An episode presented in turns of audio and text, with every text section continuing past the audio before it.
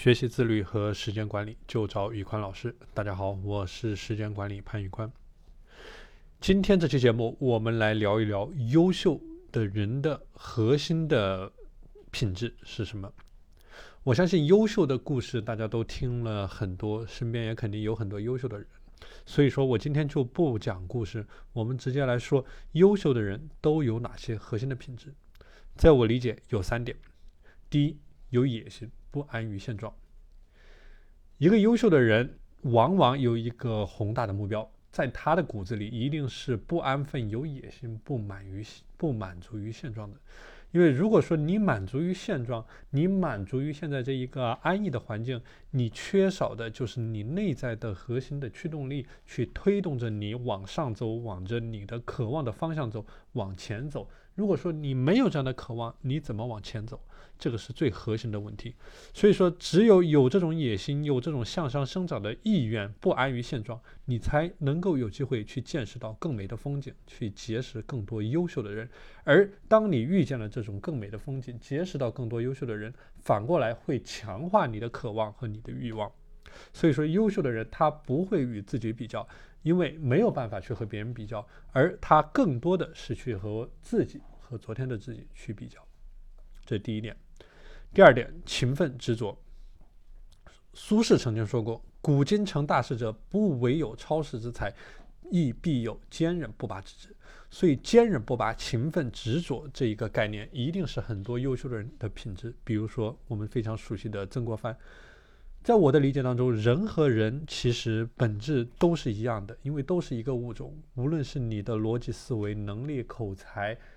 空间想象能力，各方面的能力都不会有相差太大。而真正拉开人和人区别的，除了刚才我们说的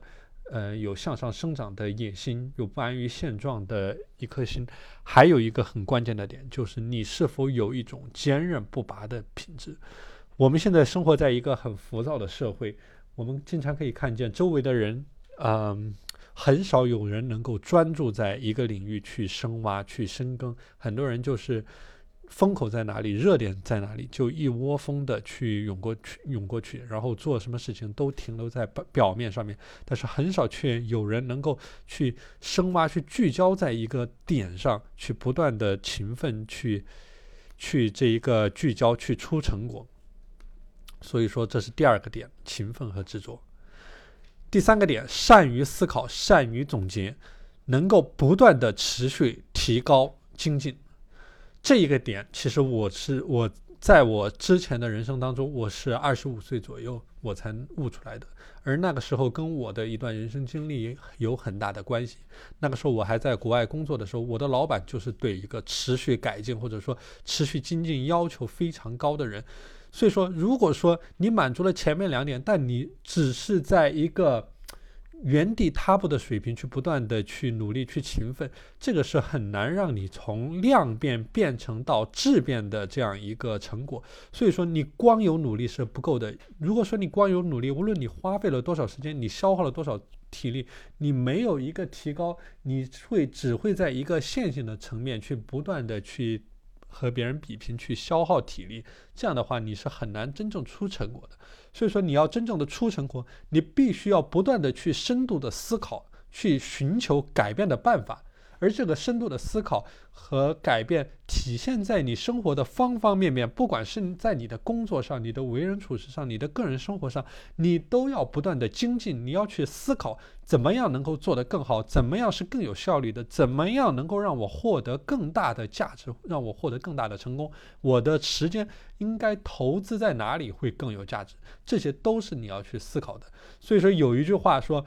我们不能用战术上的努力来掩盖战略上的懒惰和这一个乏力。这里的战略就是我们说的去不断的精进，去在思维层面上去不断的提高，而这个一定是比战术上的努力，或者说让你每天去重复的执行一些低价值的努力，一定更重要的。所以说我们有一个这一个降维打击的概念。如果说你在思维上能够提升，什么叫做思维？思维就是你思考的维度。当你思考的维度有了一些提升，你能够在思维上你去碾压别人的时候，这个时候你哪怕做出来的是只是一点点的努力，你也可以甩开别人每天16个小时、18个小时的工作。这个就是我们说的降维打击的概念。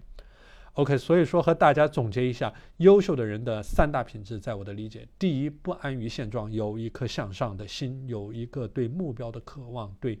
欲望的渴望，这是第一点。第二点，勤奋执着，坚韧不拔，这一点是必须的。第三点，能够不断的思考，不断的改进，持续的去进步。好了，今天的内容就和大家分享到这里。大家如果想学习自律和时间管理方面的内容，欢迎添加我的微信 PANLEON1988 PANLEON1988，我是时间管理潘宇宽，我们下期节目再见。